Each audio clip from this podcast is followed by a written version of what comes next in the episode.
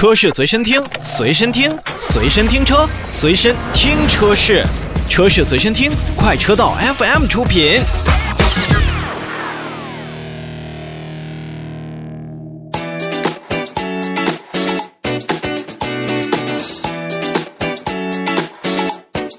如果大家还记得春节期间为大家发送等车红包的企业是谁的话，那一定能够想到四个字：长安欧尚。长安欧尚的 X7 自打发售之日起到现在，确实也是成为了长安欧尚品牌下面最值得让大家关注的车型。而现在呢，长安欧尚 X7 也是推出了3款新车，分别是 10.99 万元的自动尊享型， 11.99 万元的自动领航型，带有人脸识别以及全自动泊车的太空逍遥版，售价为 12.77 万元的顶配车款。新车可以说是推出层出不穷，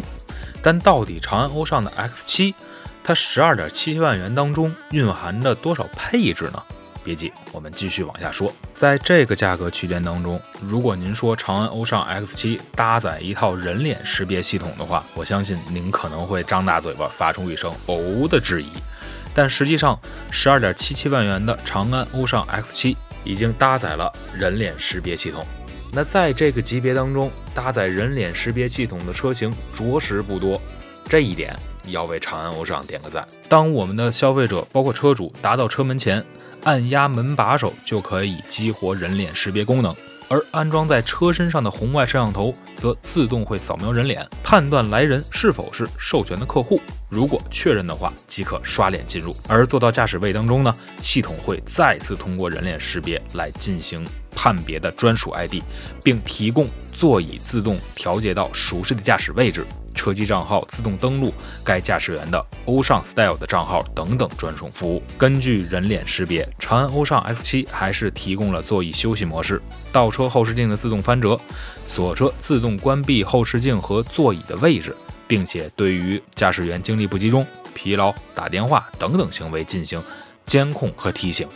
那此前呢，这个功能说实话是在20-30万甚至更高价格的车型上才能配备，如今10万元级别的 SUV 也有这样的功能，我觉得 X7 在配置上应该是先行了一步。此外，不仅仅是人脸识别，在新款的 X7 身上呢，长安欧尚还为其配备了更智能的 APA 5.0 一键全自动泊车系统。这套泊车系统还支持斜方的一个停车位，也算是一个更加贴心功能的实现。再加上360度无死角的24小时监控的远程视频系统和 OnStyle 2.0 欧尚智能网联系统，那么对于长安欧尚的 X7 的新款车型来讲的话，我觉得在科技方面应该是武装程度还算不错的。但你要说车辆配备了这么多的科技功能，开起来或者说坐起来并不舒服，那也是白搭。长安欧尚所发布的 X7 系列当中呢，我们也是看到了长安蓝鲸动力的 1.5TDGI 发动机